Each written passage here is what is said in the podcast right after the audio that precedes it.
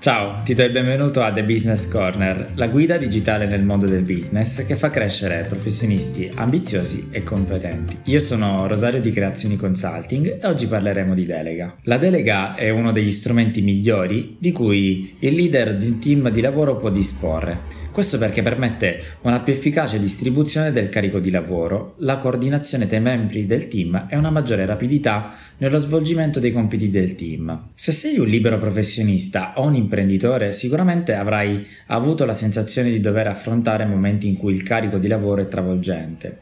La delega ai tuoi collaboratori in questi casi è uno strumento efficacissimo.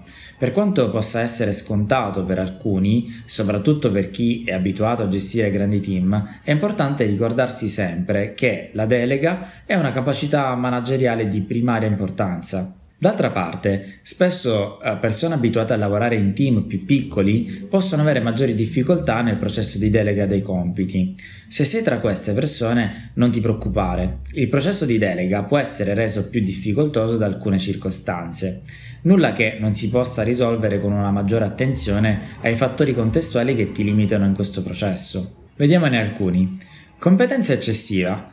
Uh, specialmente se sei un libero professionista o una persona estremamente motivata, abile e capace, potresti uh, avere difficoltà con il processo di delega, potresti percepire i tuoi collaboratori non sufficientemente pronti o preparati quanto te. Ricorda però che il compito di buon leader non è solo pensare al proprio successo, ma è quello di tutto il team. Sarà tua premura suddividere i compiti così che tutti possano dare il massimo e che nessuno, compreso te, sia uh, schiacciato da un carico di lavoro eccessivo e immobilizzante. Mancanza di fiducia in presenza di un nuovo team è facile che tu possa sentire di non avere sufficiente fiducia in loro o nella loro capacità.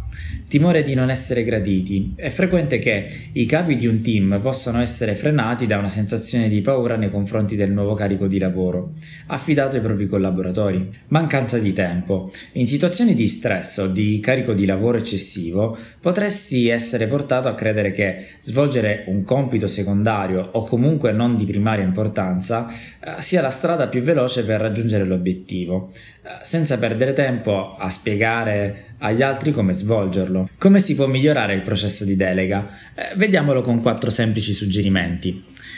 1.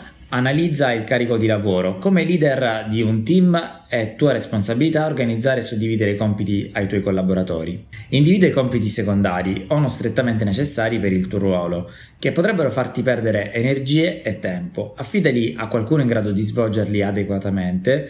Eh, potrebbero essere possibilità anche per loro di crescita o di maturazione professionale. 2. Identifica i collaboratori. Da leader è importante che tu conosca il tuo team. Prenditi del tempo per capire quali sono le doti dei tuoi collaboratori e i campi o i ruoli in cui sono più portati, suddividi i compiti in maniera congrua alle loro capacità. Ricordati che sei responsabile dei risultati del team. Se pensi che tra i tuoi collaboratori ci sia una persona più preparata di te per svolgere un compito, affidalo a lui. Uh, tieni conto anche della motivazione. Uh, membri molto uh, motivati, anche se con poca esperienza, potrebbero essere un ottimo investimento per il futuro del tuo team. 3. Illustrare il compito. Quando deleghi un compito, non dimenticarti di illustrare cosa ti aspetti dal tuo collaboratore e come vuoi che venga svolto, soprattutto se alle prime armi. Fallo in modo chiaro e diretto. Accordati con lui sui tempi e frequenza dei processi di feedback e soprattutto assicurati che che ci sia una comunicazione bidirezionale. Come leader devi assisterlo in caso di difficoltà. Questo non vuol dire stargli con il fiato sul collo o controllarlo ossessivamente. Lasciagli lo spazio necessario in maniera congrua alle sue capacità, esperienza e grado di fiducia che riponi in lui.